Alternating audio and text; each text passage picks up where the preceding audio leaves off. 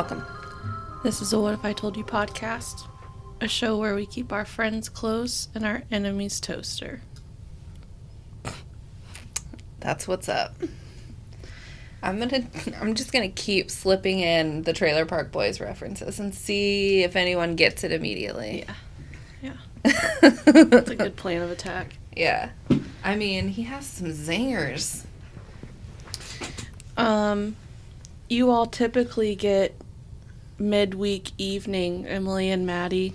Um, this is 8 a.m. Sunday morning, Emily and Maddie. Yeah. Um, It's it's unfortunate. I've never looked better. I'll be honest.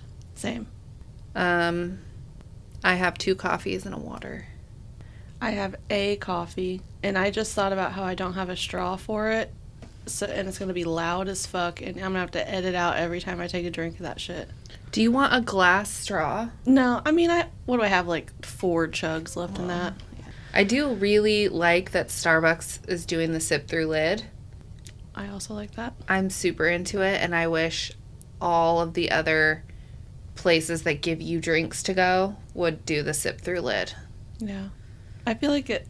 I feel like I drink things faster with a straw, Mm-hmm. so I feel like this makes me like, Get your money's worth. yeah, Yeah, so please, you know, for the sake of the ecosystem, let's do a sip through lid, people. right. Don't be a monster. Yeah, stop being such a dick. We don't need straws. Yeah, and if they give you one, just give them a look and a thumbs down and hand it back to them. That's right.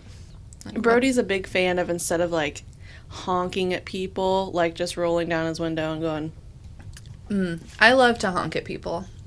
yeah. But see, I also love honking at people, but they may not know it's for them. Mm. I feel like you if somebody's doing something that warrants a honk and then you honk at them, they know. They know what they have done. Oh, yeah, absolutely. Um I do think that, that if you honk at the wrong person, shit could go sideways. And this I feel like has almost happened to me. a fellow in Lee Summit driving a gigantic red Ford diesel. So, make your own assumptions about that dude. Was we we were in traffic together for quite some time through Yeah. several lights. And he was in front of me at one point. The light turns green and I give you I give them a solid 5 count before I honk, Which is a long time at a red light. which is a pretty long time, but I'm trying to be understandable. So then I give him just and I'm not like one I don't like blare the horn. I'm just like beep. Yeah. This is the course of nature when you are driving in traffic. Yeah.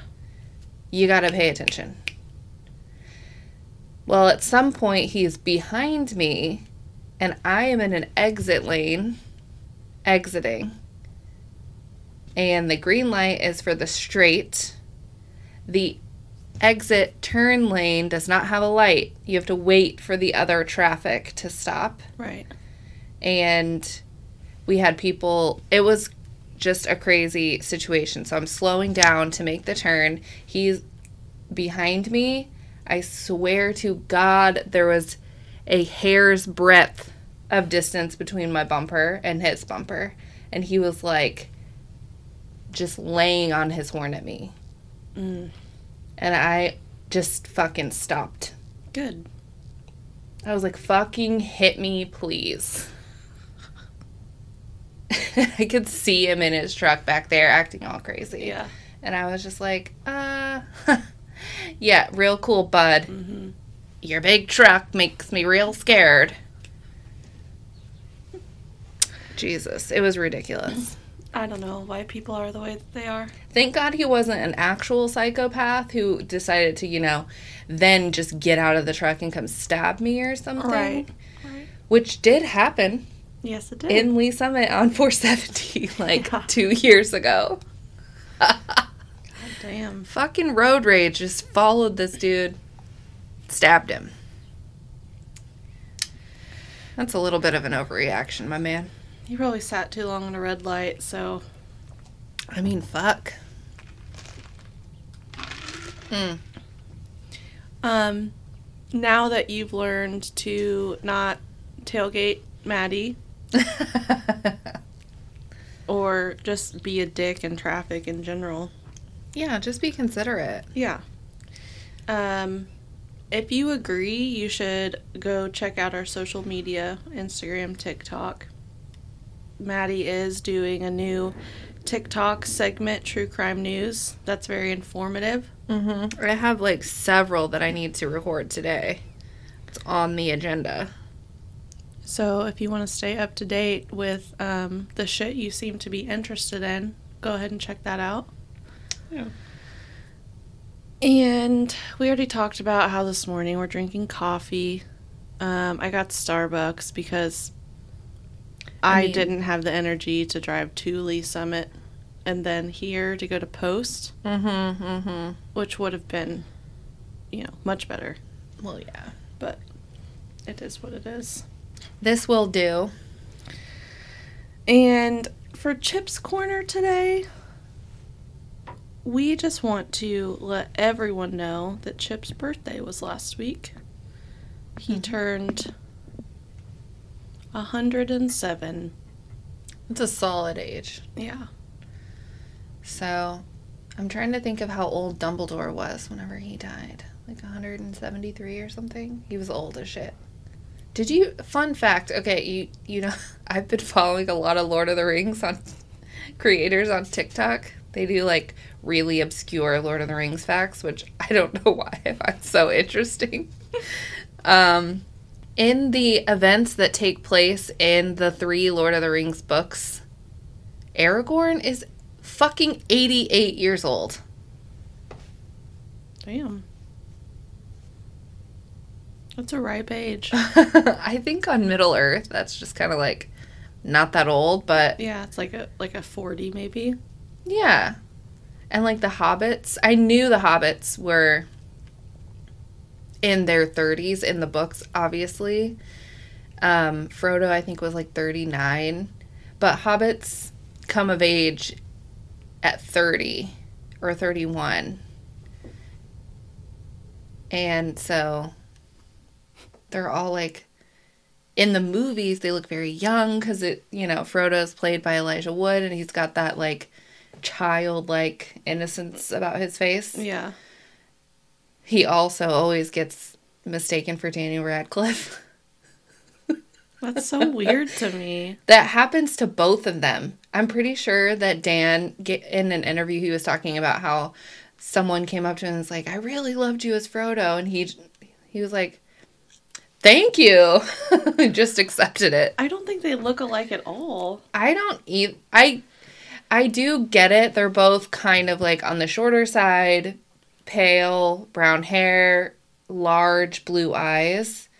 So I get it, but I mean, I've been watching the movies for my whole life, so I would never mistake Elijah Wood for Daniel Radcliffe, but Yeah. I get it. Especially for people who are like not white. I get it for Yeah. sure. Like just two white, blue eyed dudes. They're the same. Yeah. I mean that makes sense. Because I think a lot of it happened like doing press in Asia.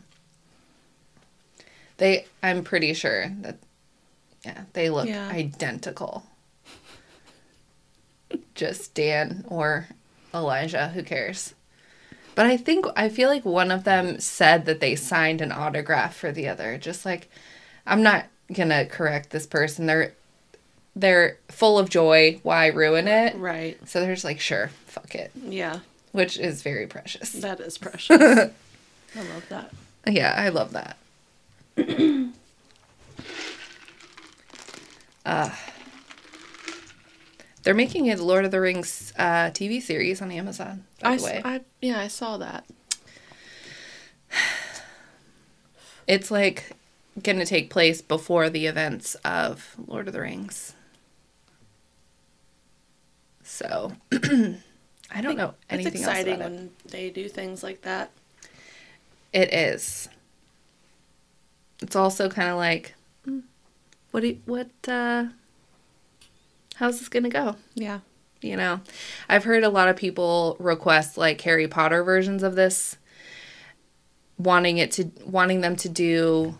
um There's been two thrown out, like wanting them to do one on the Marauders. So like when James and Sirius and Remus are in school. But also people want them to do one of the founders, so the four founders of Hogwarts both could be interesting. I feel like we would be more invested in a Marauders version because we know like Sirius and Remus Right. and fucking Wormtail, the little bastard. Yeah, I feel like they probably couldn't do too much with really either of them. It would be like a one season type deal. I think if they I think they could get more seasons. Well, there's some really creative writers out there. Depending on who was writing for it, obviously J.K. Rowling has been very she's gate kept a lot of the Harry Potter stuff, obviously. Yeah. So she would probably write for it. I bet she could get several seasons out of both. S- Just the uh if they did like started at the four founders getting together and starting so like year 1 of Hogwarts period and then going through the relationship breakdown between the three and Slytherin Yeah. and then him like breaking away. I bet they could. They fucking made multiple seasons out of the last Game of Thrones shit. They drug that out. So, not that I want them to do that with any Harry Potter situation because then they'd ruin it and I would hate it. But, I mean, It's always a gamble. It's either going to be great or it's going to be shit. That's exactly right. And fans of Lord of the Rings and Harry Potter are very opinionated. So that's probably why it's taken them so long to do anything with Lord of the Rings and why there's nothing for Harry Potter yet. Yeah. Because they're like, if we're going to do it, we gotta fucking prepare because these people are going to come hard for us. Yeah, because there's not really a need. But Right. if you're going to do it, like, Yeah. The thing is, is even if it's shit, everyone's gonna watch it. right. So, I don't know. They're either gonna watch it and love it or hate watch it. Feel obligated. Yeah, they're just gonna be pissed the whole time. Which, I mean, you know, sometimes you need to just do that. That's true. Well, today we are covering um, something real fucked up. Yeah, you all know this guy. Yeah. Um, he's probably one of the worst serial killers Mm-hmm. by by numbers. Yeah. It's Gary Ridgway, aka the Green River Killer. Yep. So, um, please don't listen to this if murder is triggering for you. If there are little kids riding in your back seat right now, Yeah. um, just go ahead and go listen to, I don't know, Skinwalker Ranch instead. Mm-hmm. Or um the Roanoke episode, maybe. Yeah, something light. That one's pretty fun. Yeah. The Bermuda Triangle, Yep. Also pretty fun. Area 51. Hmm. Maybe a child would appreciate it. So, have we decided that we're not going to name off all of these victims?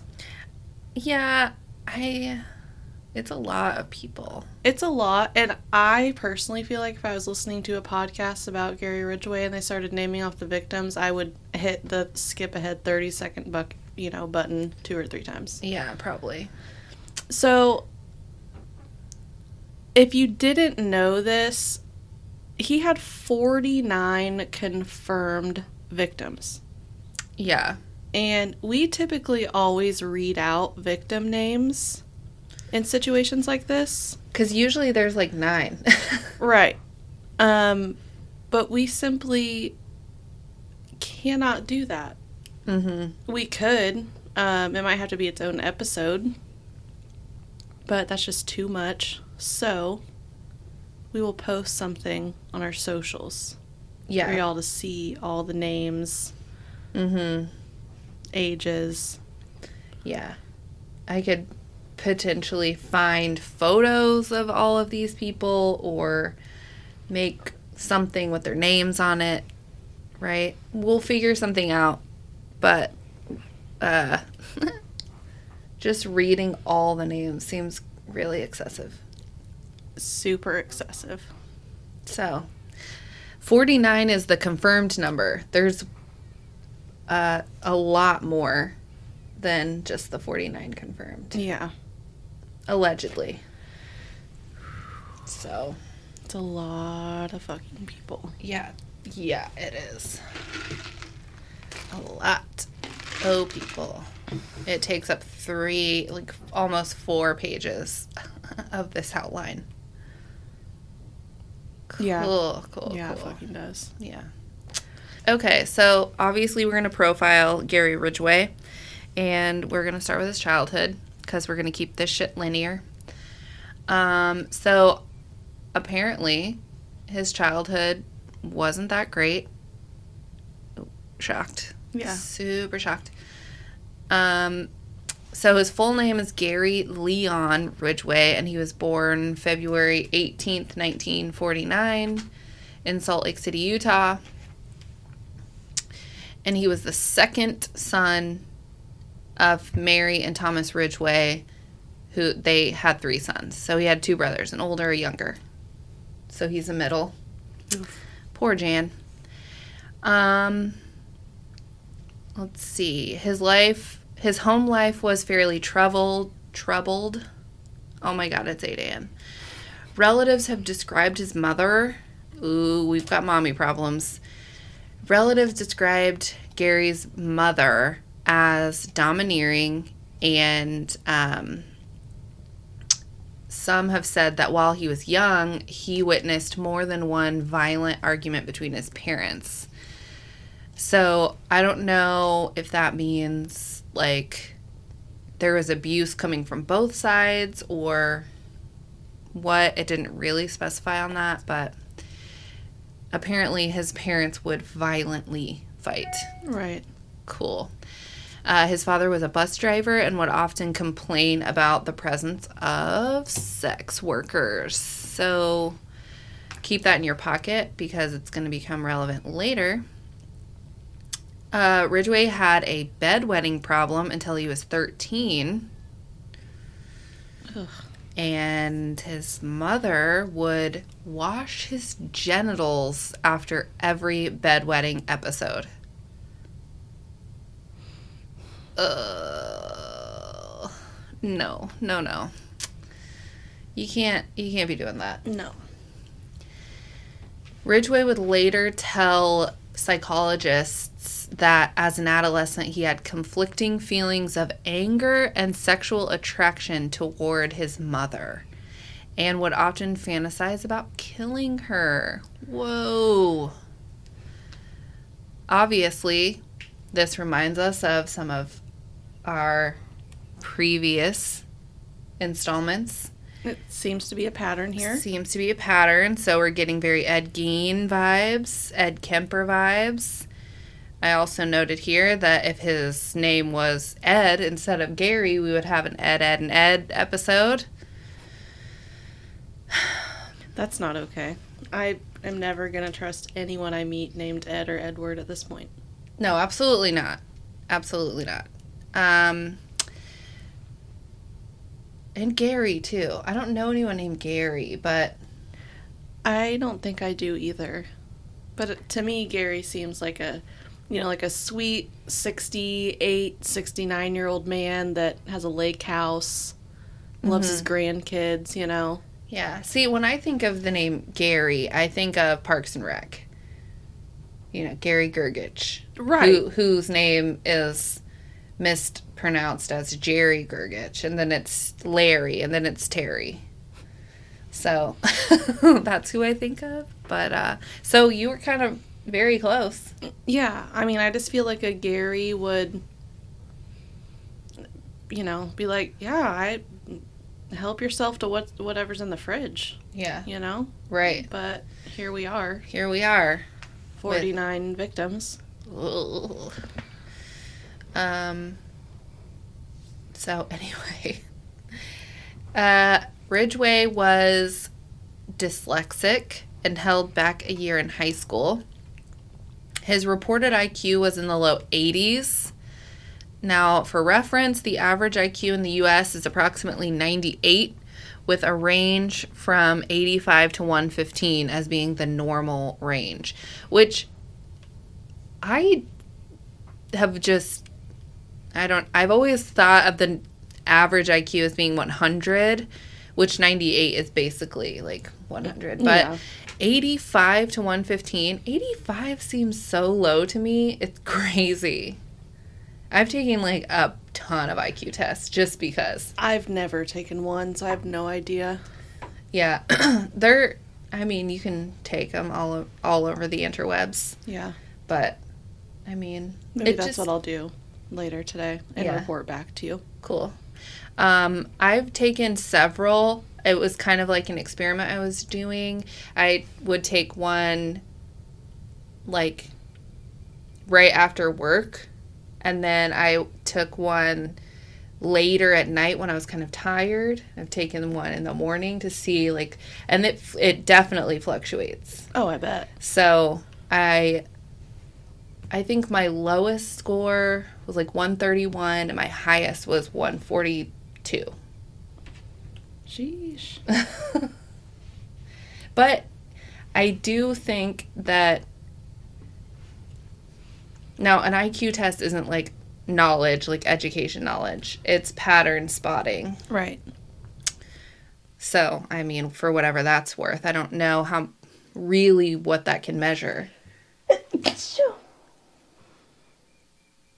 Um, just so everyone's aware, I've been feeling my allergies like fucking full force this week. My eyes have been on fire all week. Yeah, they reported on the news that it was like a bad week for allergies. Yeah, I've had like that that very small tickle sensation in my throat all week that causes me to cough for no fucking reason. Mm-hmm. That's the worst. And Terrible. now that I've sneezed, it feels like my face is gonna explode. Yeah. Um.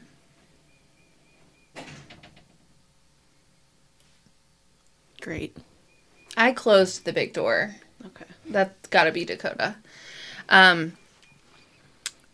Anyway, so Gary Ridgway's IQ was measured to be in the low 80s. So, just based on that information, we can assume that by low 80s, it's lower than 85. So, it would make his IQ below average. However, being dyslexic is probably skewing that low because by nature being dyslexic reading the question could confuse his ability to properly answer Yeah. so and this is in the 50s and 60s They weren't doing shit to help people's dyslexia back then. no because people with dyslexia don't now people with dyslexia it's not necessarily a learn a learning disability. It's more of like a tailored learning situation. So understanding how they learn because like ariel she struggles with dyslexia as well. It's but she has she has a very normal intelligence level Yeah. like it's not when you say learning disability. Dyslexia is not hinder like it does hinder people. It's a weird situation. If the resources and tools aren't there, yes. it's hard for them to Yes. keep moving up. Right. And once it's diagnosed, now, once people figure out that's the issue, you can tailor any education environment to help that person learn on the same level as the rest of the kids. Yeah. You just have to be in a school that's willing to do that. Right. But in the 50s and 60s, obviously they just were like, okay, this guy, he's not smart. Mm-hmm. Fine. Yeah. And on to the next. so I don't know if he actually was like below average intelligence, you know? Yeah. Or if he just didn't have what he needed Yeah, it's very, to be succeeding. yeah, there's no way to know now. No.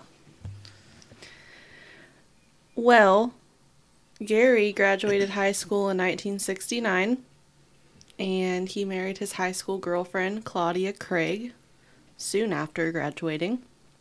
She was 19 and he was 20. He then joined the Navy and was sent to Vietnam, and he served on a supply ship and saw some combat. And during the time that he was in the military, he would frequently solicit sex from sex workers. And he did eventually contract gonorrhea, which is super unfortunate, but uh, back then was probably very common. Yeah. And it apparently angered him, but he did nothing to prevent it. And afterward, he just continued to have unprotected sex with sex workers. So that's great. That's what an idiot. I guess this is pre HIV AIDS Yeah. epidemic. But Jesus. Yeah. You don't know this person. No. And I think a common practice for sex workers now is to require any clients to wear a condom Yeah. to protect themselves. Yeah. Obviously. Very smart. Yeah. So, Seems very common sense. yeah. So, I mean, you're protecting both parties in this situation. Right. From obviously the main thing is from disease, but also from pregnancy. Mhm.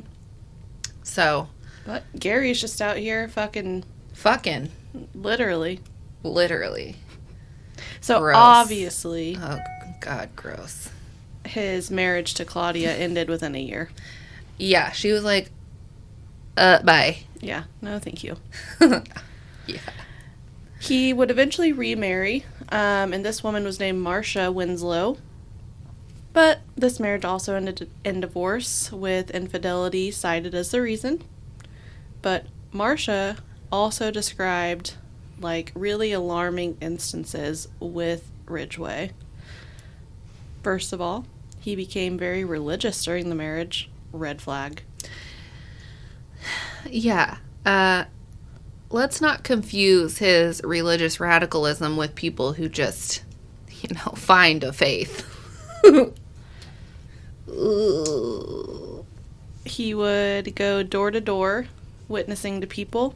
He would read the Bible aloud at work and at home and insisted that Marcia follow the strict teachings of their pastor. So, you know, so far this might not seem weird, people. yeah. Weird to me.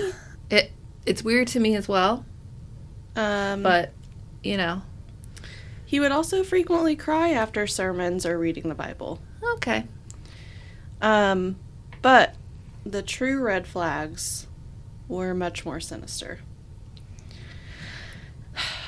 Marcia claims that he placed her in a chokehold once. No. Unacceptable. And he would also try to get her to have sex in public and other inappropriate places, sometimes in places where his victims' bodies were later found. This is hmm. this is awkward.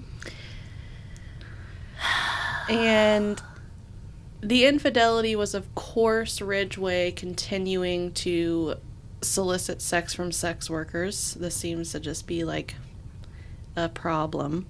Yeah, this is his thing. He can he's just always interacting with sex workers. Yeah. But in 1975, him and Marcia had a son together. His name was Matthew.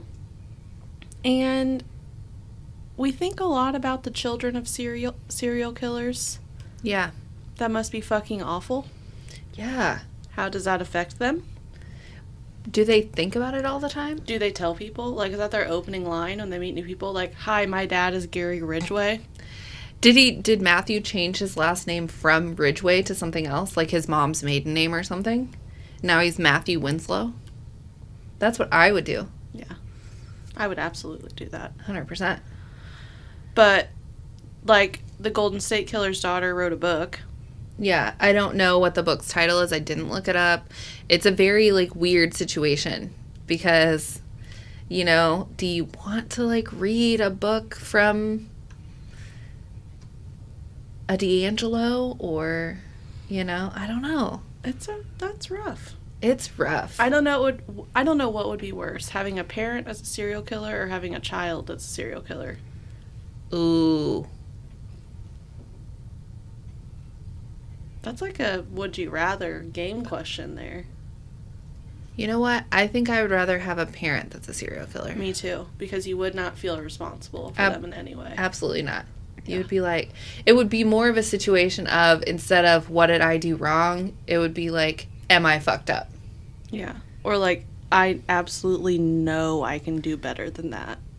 Like I cannot Right. be a serial killer for Right. starters. Because you see that a lot in like rough childhoods of people. You have like maybe one of the children turn out kind of like the parents, and one of the children sees the parents. There's like, there's no way I want to live my life like that. And Yeah. so they do like the exact opposite. Right.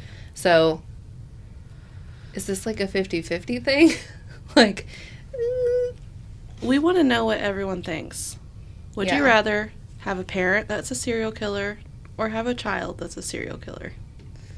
yeah, we've both said parent. Absolutely. So, what do you say? Chip, you have to respond to this question. So, It's required. yeah, your job's on the line here. After divorcing Marcia, he um, married a third time to a woman named Judith Mawson. Um, I just need to ask who are these women that Gary Ridgway is wooing into marriage? Because I'll be honest with you, he isn't, uh, say, Ted Bundy. Well, yeah. you know. Now, while we don't think Ted Bundy is hot, when I see pictures of Ted Bundy in the 70s, I do understand that in the 70s he was an attractive man. Yeah. Must have been the unibrow that did it for women then. Yeah, I mean, you know, the hair, the unibrow, the bell bottoms, sure, Right. whatever. Gotcha. And we weren't as obsessed with nice teeth back then, Ugh, yeah. right? Uh, but Gary Ridgway, you know, Kind of looked like a Gary. Yeah. Yeah, and it could be confirmation bias, but he also kind of looks like he's nice, but does he have someone in the basement? The answer is yes. Yeah. He does. In fact. Please beware of Ed's and Gary's. I mean, side eye those fuckers immediately. Someone's listening to this right now with their husband named Ed, and they're like, "You do be doing some weird shit sometimes." Do I smell something? I need to check the crawl space. Um, so all three of Ridgway's ex-wives said similar things about their time married to him. He apparently had like just this fucking what's what's the what's the word? Uh, would he be like considered like a nympho? Um, I don't. I don't think nympho would be the word you would want to use here because that typically is a positive. Oh, I guess you're right. So a sex addict, I guess, is probably what he would technically be classified as. I just put insatiable Yeah. because clearly he's having sex with his wives all the time and also hiring sex workers. Yeah. That's a lot of sex. Yeah. Um, all, all three of his wives and even several of his girlfriends reported that he would demand sex from them several times a day and would often want to do it in public or in the woods. N- no. No, thank you. The woods? No. No one wants poison ivy there. No. No one wants to be laying on sticks and gra- what about the bugs? Okay? The bugs, people. Um, now, nothing actually stated that he forced them to have sex with him several times a day or if, like, they consented to that. But we would imagine that they felt like they had to consent. Mhm. And in that time period, you know, like 70s, 80s, a lot of women still believed that they had to, like, bend the will of their husbands and it was their duty to have sex with their husbands whenever they wanted it Mhm. um you know not true Right, cuz I think now there's laws in place that actually say it doesn't matter if your husband and wife it could still be rape if there's no consent. right back i mean then marriage was like a blanket of protection on that. Yeah. You the husband or wife could not be charged with rape of their spouse. Yeah. Because marriage was the consent during this time which is fucking gross uh especially when you get stuck with someone like gary ridgway yeah demanding sex from his wife multiple times a day. Aside from the logistical nightmare that is, that your vagina would just be fucking painful constantly. yeah But I mean, demanding it? no thanks gary No thanks, Gary. Mm. Please keep away. That's that's just gross. It's so gross. he is a walking red flag Yeah. That that's like the theme of this episode. It's just like red flags and disgust. yeah That's the that's going to be the title of this episode. Gary Ridgway, red flags and disgust. Okay, so we're going to talk about Gary Ridgway's first crime, um, which is interesting. So his first attack was when he was 16 years old. He stabbed a six year old boy. This is way out of his typical MO. He led the boy into the woods and then stabbed him through the ribs into his liver. This boy did survive the attack, and his identity is not disclosed, obviously, because he was a minor. Uh, what is odd about this crime is that the victim is nothing like Gary's typical victims that he would later target. Um, first, obviously, he exclusively targeted female victims, and they were predominantly sex workers. Um, but also, the age the age. I do know that some of his victims were underage, but they were sex workers, so it it's a weird you have a weird like they weren't in dynamic. kindergarten Yeah, they weren't 6. yeah Um so the age also was weird. He was only 6 and it made me wonder one if there were other victims like this for from Gary Ridgway. When he was younger, did he have multiple very young victims that we just don't know about? yeah like in the early years Yes. So like pre age 16.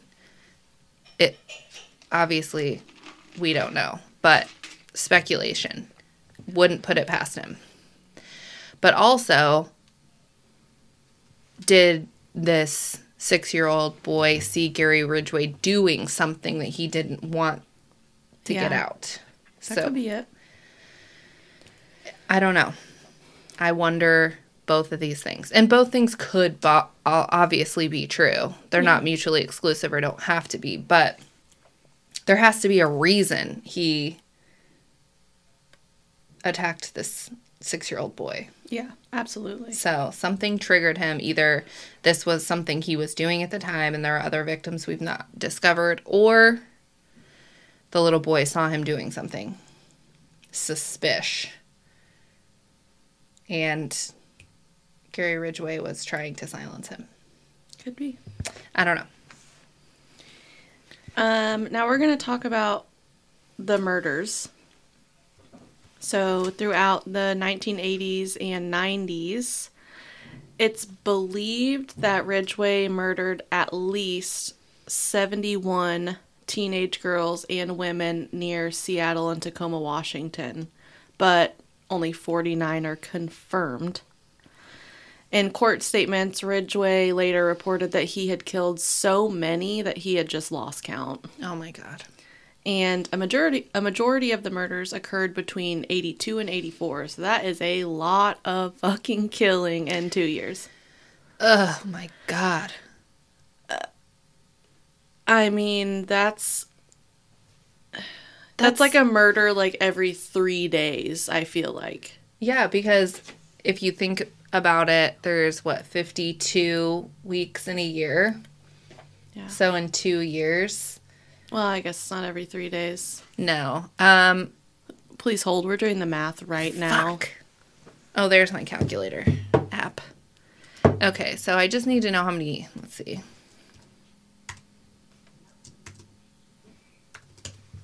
So we're talking 104 weeks in two years. So what are we going to do? Divide that by fucking 71? You guys are hearing the math live. Every One- week and a half? He's murdering every week and a half. Sheesh. And this says at least. So there could be more. Yeah. So he's he's killing someone every single week for 2 years straight. That is fucking insane. Hmm. He I feel like he had to have been gone quite a bit. Yeah. Did his wives not think this was weird? Or they're just like, fucking Gary's gone again. Or they were Weird, relieved. same time. They were probably just relieved like thank fuck he's gone. Yeah.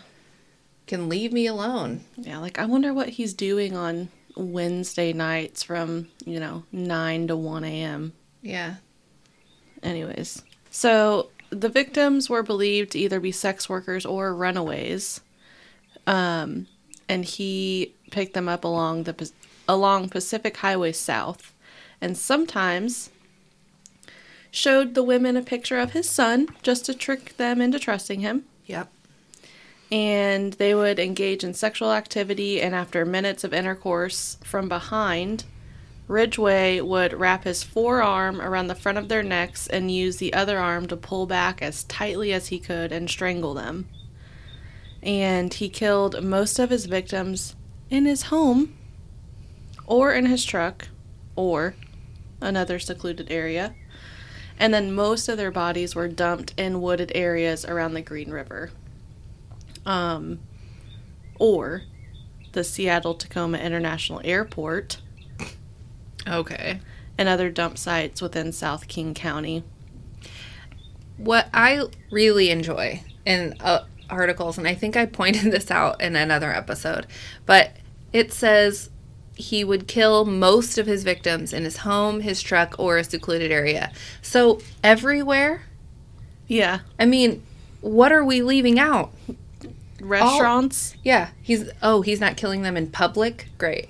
Okay. You really narrowed that the fuck down.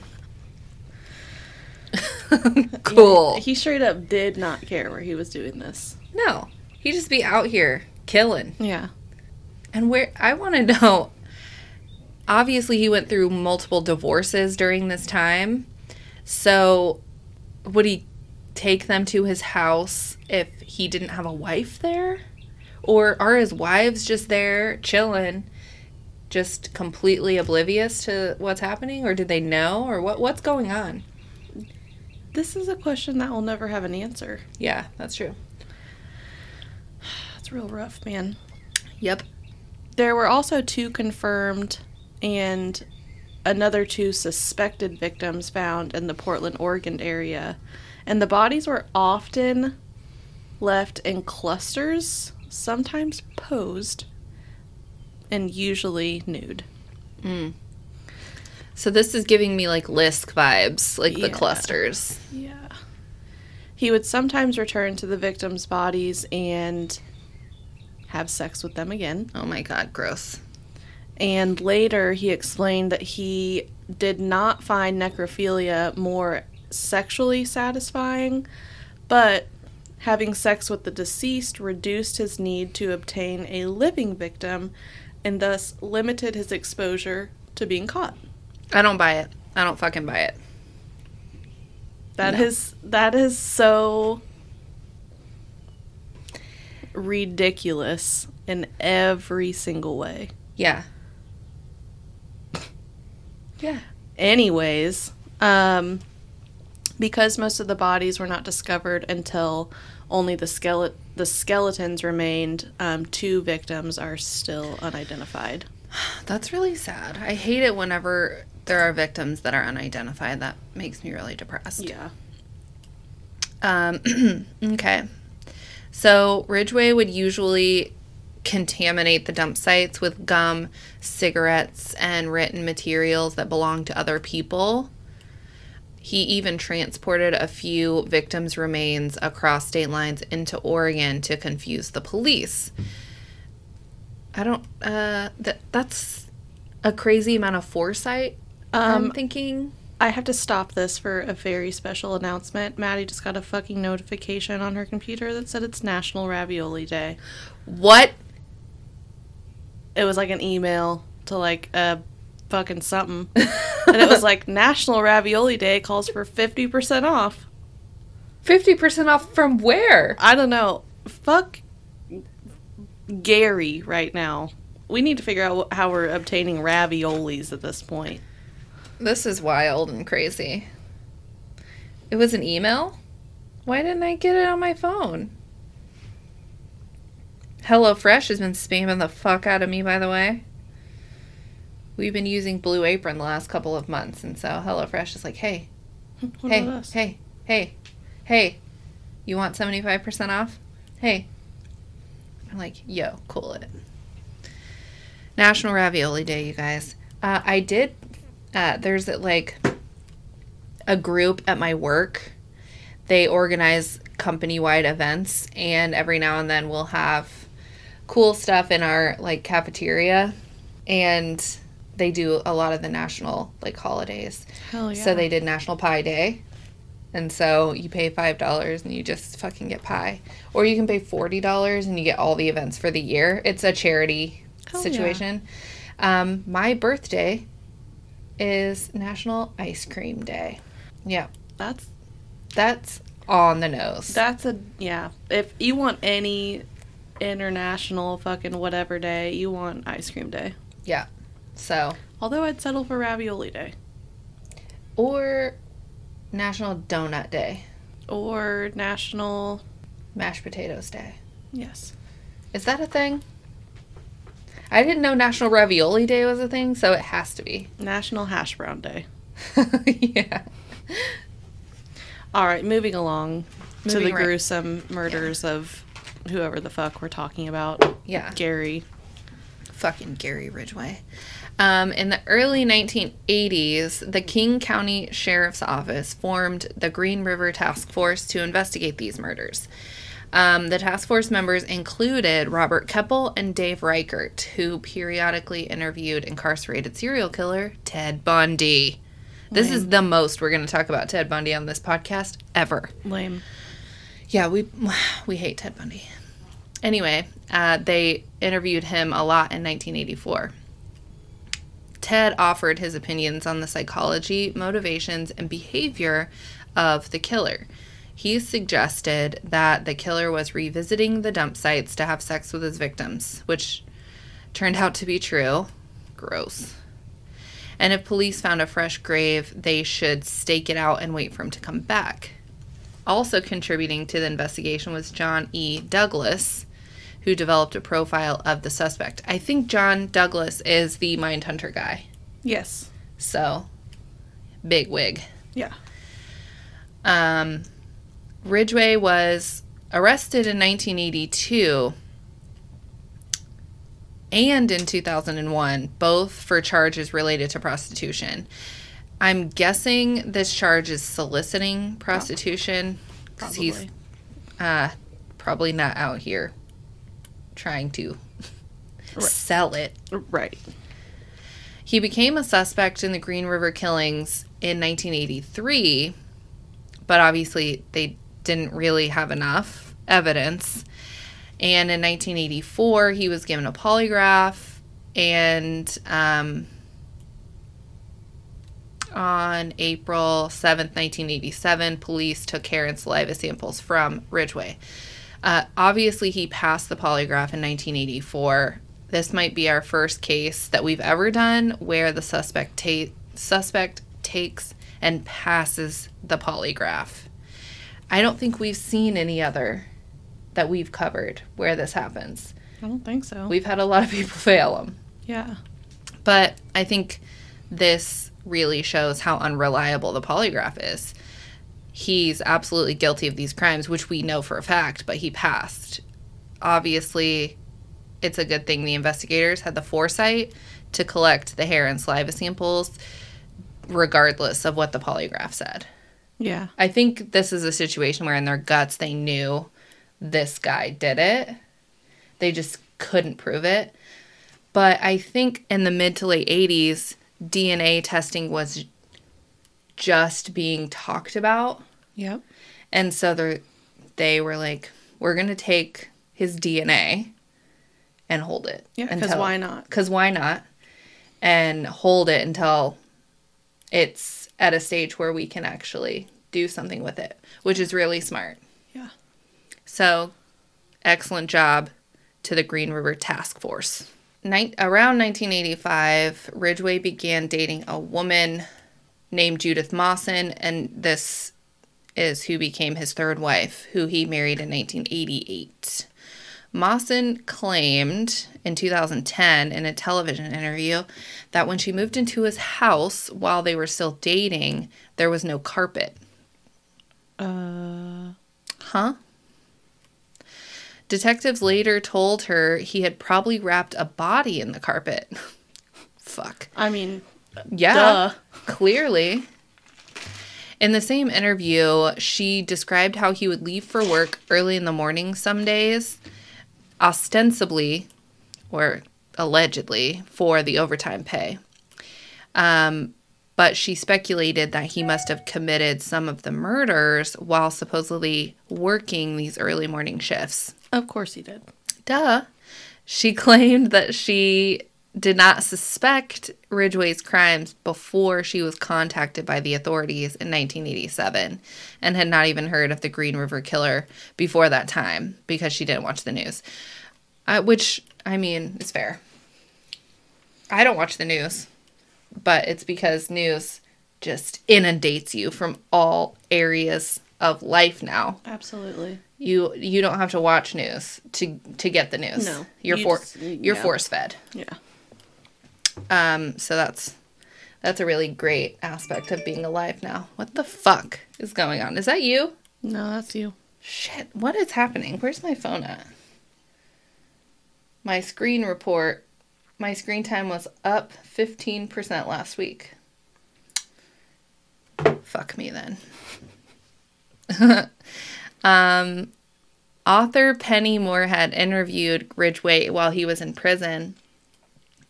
And he said that while he was in the relationship with Judith Mawson, his kill rate went down and that he truly loved her.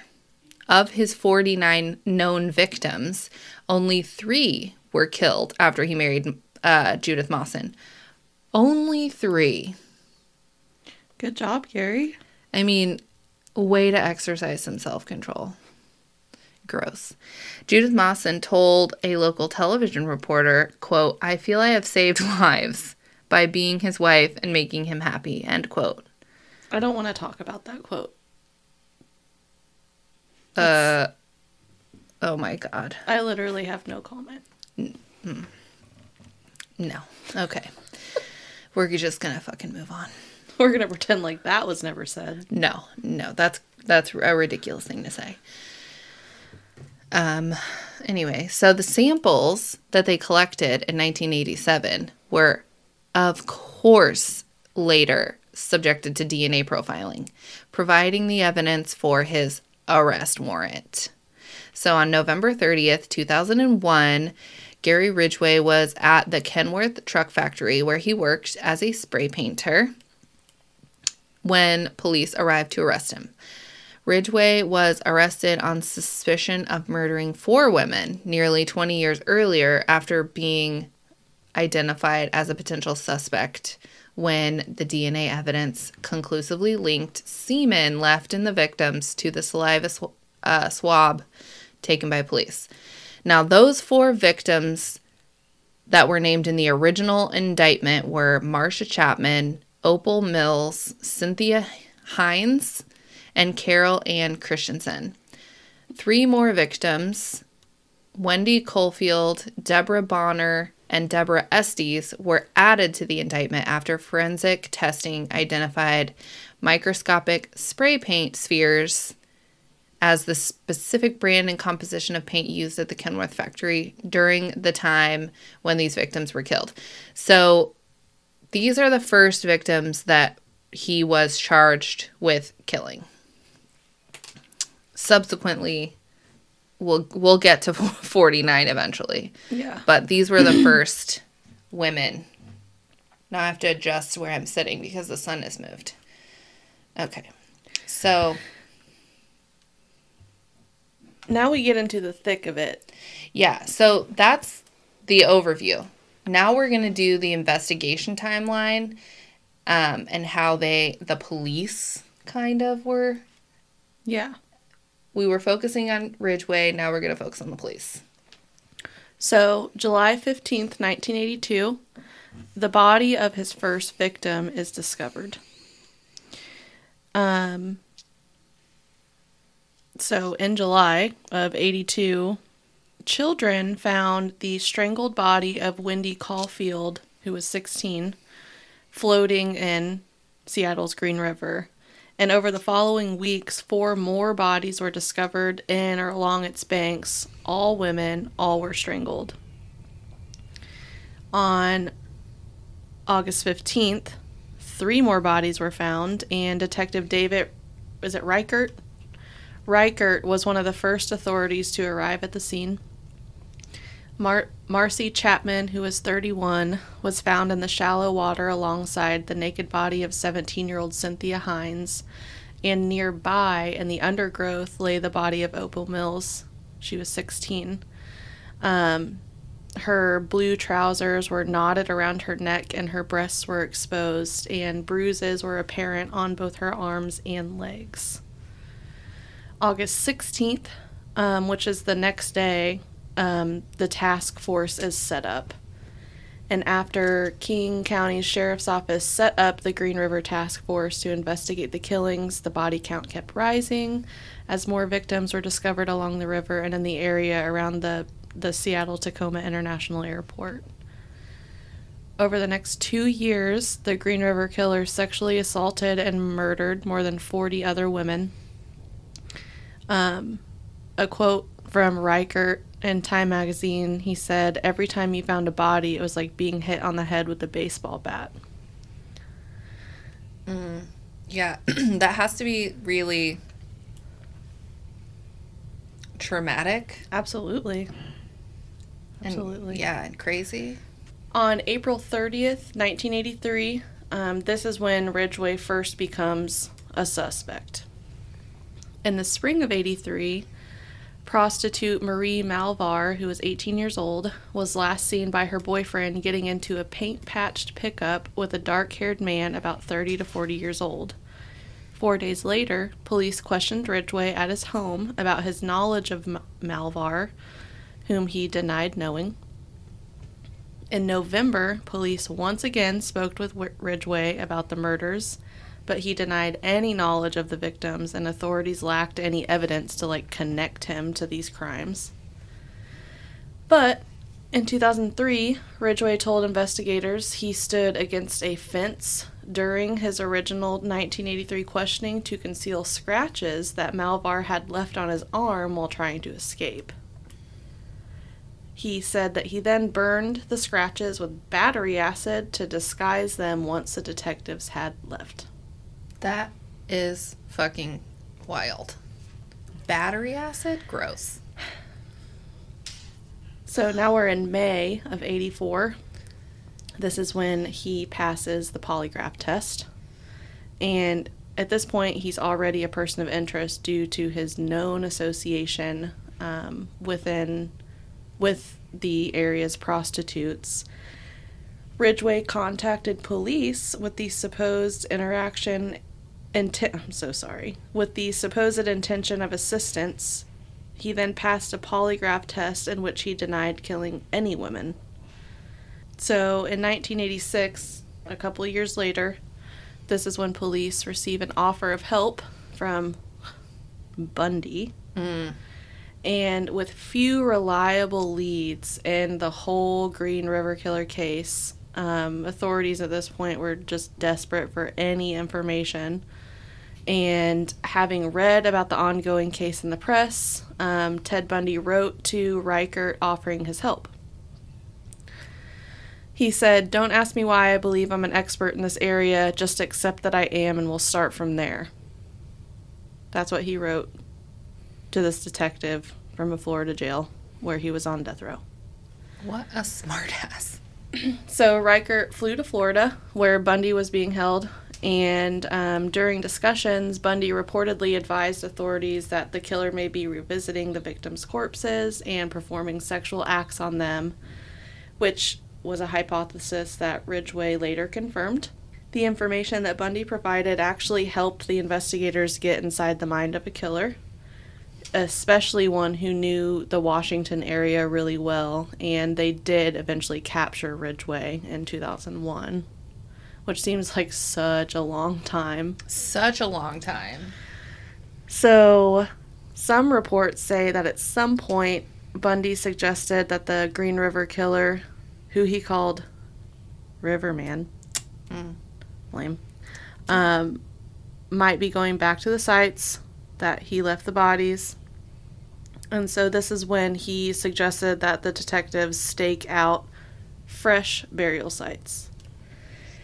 Reichert also said that Bundy would tell him actions he expected Ridgway to do, but in reality, they were veiled confessions of things that Bundy had already done. Right. And um, Reichert had said it was as if Mr. Bundy was jealous of the attention that the Green River Killer was getting.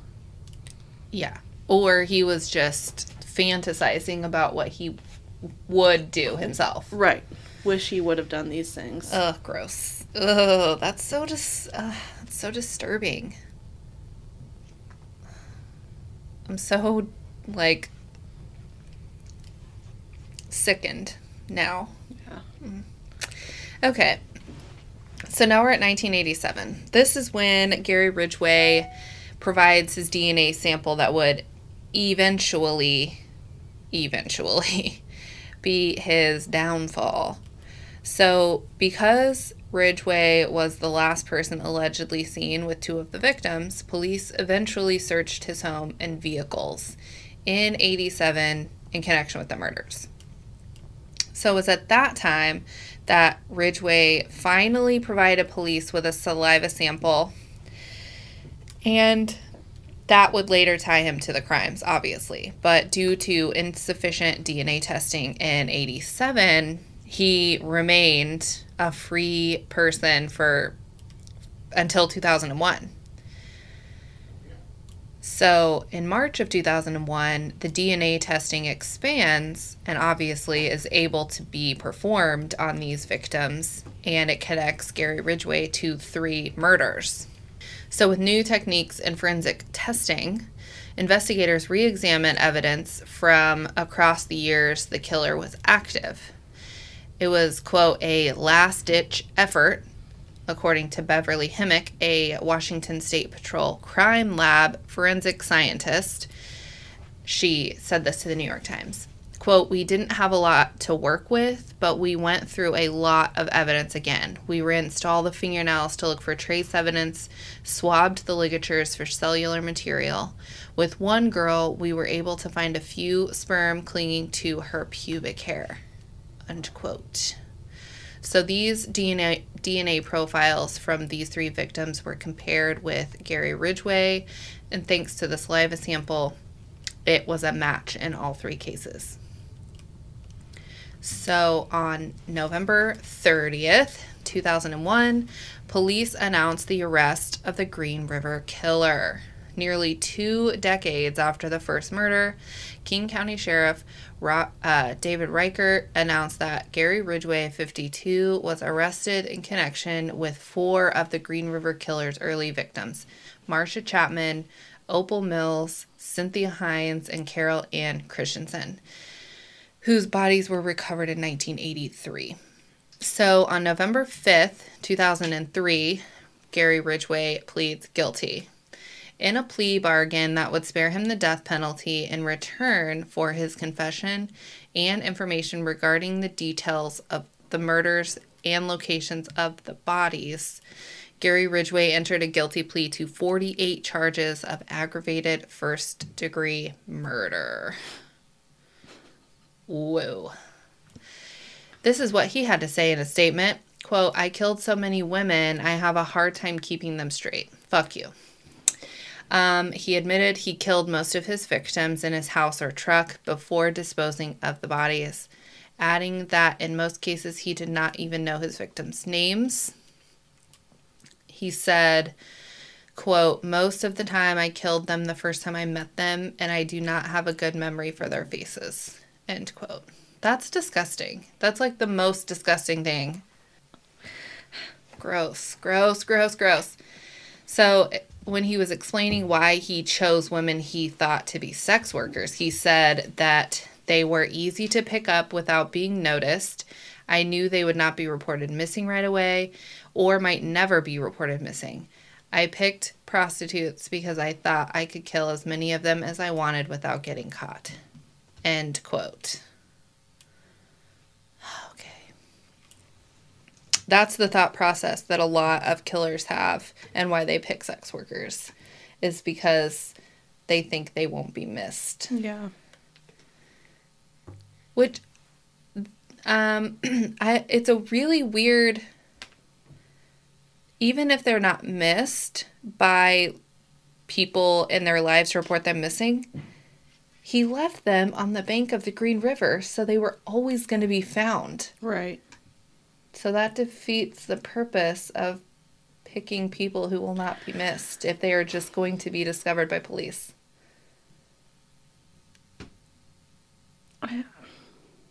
Whatever. I can't begin to try and speculate what killers do or why they do it.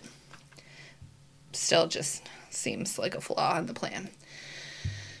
Um, anyway, so on December 18th, 2003, um, Gary Ridgway is sentenced for his crimes. A King County Superior Court judge sentenced Gary Ridgway to 48 life sentences to be con- to be served consecutively ugh, with no possibility of parole. Um, cool. So, charges, confession, conviction. We've already kind of gone through his charges and his conviction, but there's some nuance. So, early in August of 2003, Seattle Television News reported that Gary Ridgway had been moved from a maximum security cell at King County Jail to an Airway Heights minimum to medium security level tank. Other news reports stated that his lawyers, led by Anthony Savage, were closing a plea bargain that would spare him the death penalty in return for his confession to a number of the Green River murders. He then led prosecutors to three bodies in 2003. And on August 16th of that year, the remains of a 16 year old girl found near Enumclaw, Washington, 40 feet from State Route 410, were pronounced t- as belonging to Pammy Annette Avent, who had been believed to be a victim of the Green River Killer. The remains of Marie Malvar and April Buttram were also found in September of 2003. On November 23rd of 2005, the Associated Press reported that a weekend hiker found the skull of one of the 48 women Ridgway admitted to murdering in his 2003 plea bargain with King County prosecutors. This was the skull of another victim named Tracy Winston, who was 19 when she disappeared from Northgate Mall on September 12, 1983, and was found November 20th, 2005 near Highway 18 in Issaquah, southeast of Seattle. On November 5th, 2003, Gary Ridgway entered a guilty plea of the 48 charges of aggravated first degree murder he had agreed to in June, and that would spare him execution. In his statement, that accompanied his guilty plea, Gary Ridgway explained that he had killed all of his victims inside King County, Washington, and he had transported and dumped the remains of two women near Portland to confuse the police. Deputy Prosecutor Jeffrey Baird noted in court that the deal contained, quote, the names of 41 victims who would not be subject to state versus Ridgway if it were not for the plea agreement, end quote. King County prosecuting attorney Norm Maleng explained his decision to make the deal. He said, We would have gone forward with seven counts, but that is all we could have ever hoped to solve. At the end of that trial, whatever the outcome, there would have been lingering doubts about the rest of these crimes. This agreement was the avenue to the truth, and in the end, the search for the truth is still why we have criminal justice system. Gary Ridgway does not deserve our mercy. He does not deserve to live. The mercy provided by today's resolution is directed not at Ridgway, but towards the families who have suffered so much. Okay, cool. Um, thank you for that. It's a hard line, Yeah. you know. Do you make the deal so you can find all the victims and identify them, or do you go for the throat? Mm, I don't know. I don't know. See, on December 18th of 2003, King County Superior Court, Richard Jones sentenced Ridgway to 48 life sentences, no possibility of parole, blah, blah, blah. He also sentenced an additional 10 years for tampering with evidence for each of the 48 victims, adding 480 years to his 48 life sentences.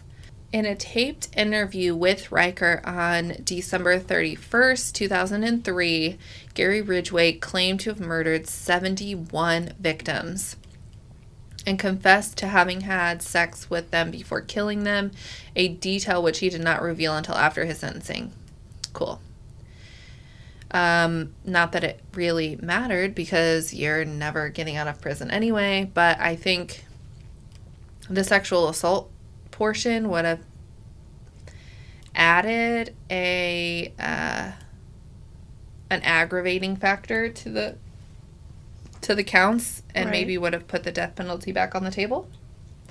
So, oh, whatever. Uh, Ridgway confessed to more confirmed murders than any other American serial killer. Over a period of five months of police and prosecutor interviews, he confessed to 48 murders, 42 of which were on the police's list of probable Green River Killer victims. In February ni- on February 9th, 2004, county prosecutors began to release the videotape records of Ridgway's confessions. In one taped interview, he initially told investigators he was, was responsible for the deaths of 65 women. In his confession, he acknowledged that he targeted sex workers because they were easy to pick up and he hated most of them. He confessed he had sex with his victims' bodies after he murdered them, but claimed he began burying the later victims so he could resist the urge to commit necrophilia. He would later say that murdering young women was his quote, career.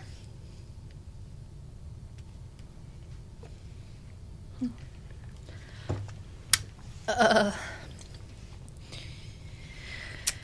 so that's the Green River Killer. Yeah, that was nice and light for a Sunday morning.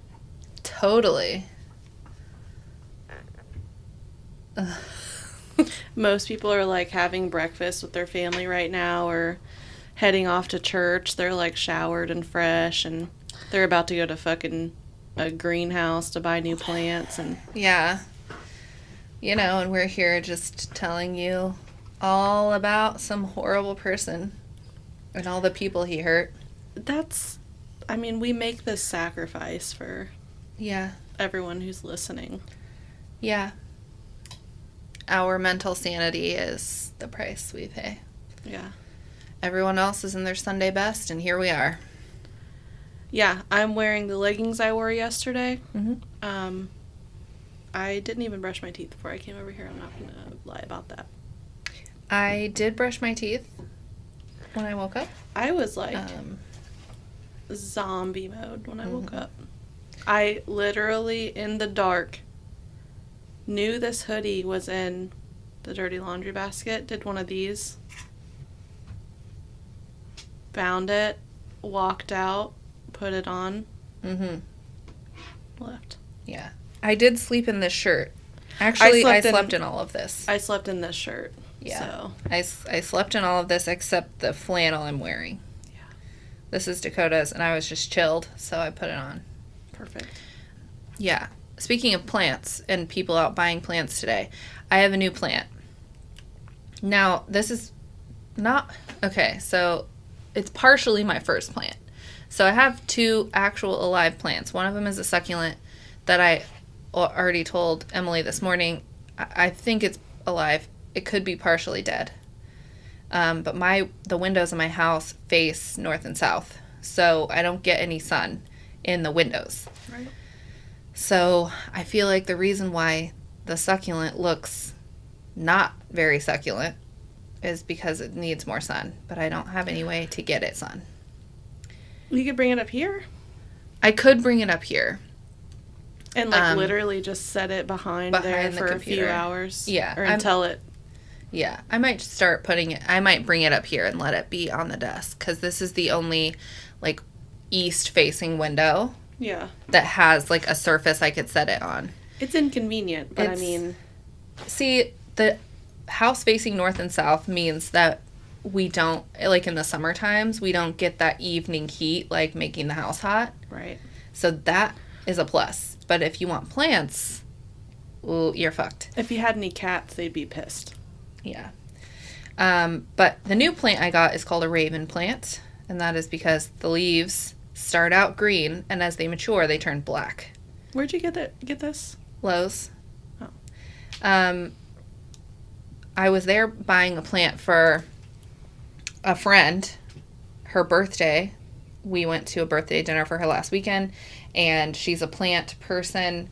Her name is Carissa. Happy birthday, Carissa. I don't know if she listens. Um, but I went to buy her a pant, a plant, not a pant, a plant. Um, and I saw the raven plant, and I was like, a plant that turns black as it ages needs to be in my home. Hopefully, I keep it alive. I don't know. After seeing it, I'm gonna need to get one. I've only had it for one week, but it looks fine. April did eat part of it though. She'll be all right. Yeah, it was only just one stalk of the plant, and I think it will regrow fine. Absolutely. It still looks very full and pretty. So, but every day when I've gotten home from work this week that it has been sunny, I just take it outside and set it outside so I can get the evening sun. But it doesn't require a ton of sun. it's probably warm enough by now for maybe to set it outside. Let's see. As long as it's 50 degrees, it can be outside. It's 54. Yeah, so it's Damn, it's supposed to get up to 77 today. That It's it's March. It's- Stop it. Stop it with the 77. Yesterday was good. But the high Wednesday is 43 with snow. The extreme weather is making me very I I don't know what to do. I I just got four new beanies in the mail. I feel like life is chaotic at this point. It's giving me so much chaos here. You know what? This is it's apocalyptic for sure. We're living in the most demure apocalypse ever. this has been on the horizon for years at this point, Yes, it has. and no one truly accepts that No, except us. except us. I've mentally I've fully accepted. Right. I've fully accepted it. And mentally, we have both prepared. Have we done anything in actual preparation? No.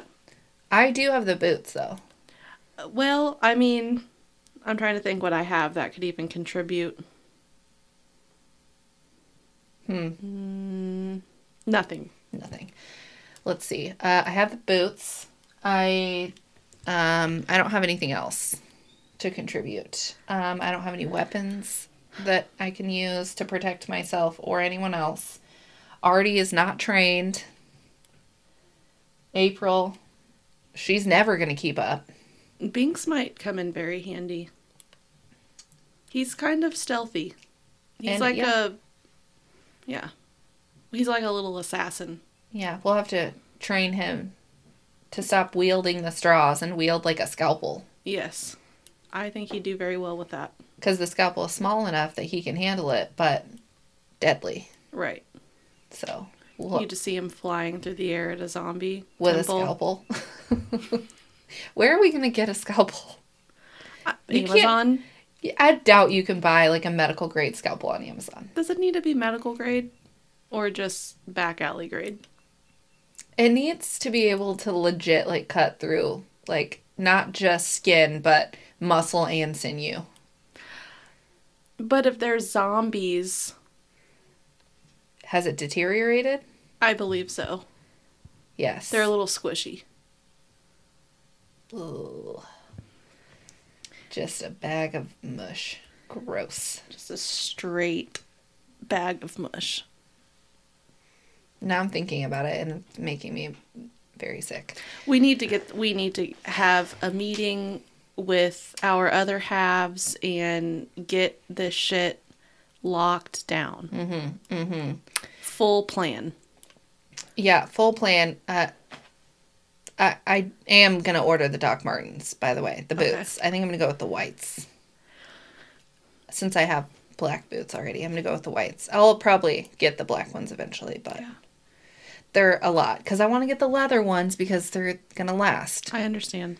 Because they have patent leather as well that are cheaper, but I'm gonna go with quality Yeah. versus quantity.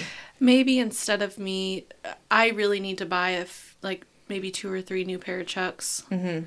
Both of my white my white high tops are just fucked at this point. Mhm. You can't you can't clean them. You can't bring them back. You know. No, you can't. Um, so maybe instead of doing that, I should buy boots instead. Yeah, go with, go with the docs Yeah. for sure. Well, um, I have to go pick up my children Oh yeah, that's right. from my mother's house. They uh, went to grandma's last night. Nice. She really likes them, so That's good. You know, they really like grandma. As you do. I think they enjoy her and being there more than me and being at home. Probably. I mean, I always was down to go to my grandma's. Absolutely. So, all right. Um, please subscribe, share the show, Yeah. give us a rating, write us a review. You know the stuff and the things. And just make sure to follow. Yeah, follow our shit. I mean, Just hit that little plus sign. yeah. That's all you have to do. Yeah. It would really help us out and we would appreciate it immensely. Um, so do that. That's your assignment. And then Haley and Ariel. Ariel had a birthday last week. Happy birthday to Ariel, our music producer. And Haley, our artiste. Thank you guys for all of your hard work and effort. Hell yeah. So, congratulations on being a part of our show. Congrats. Um, anyway, in the meantime, please be kind to one another. and stay weird. Okay, goodbye.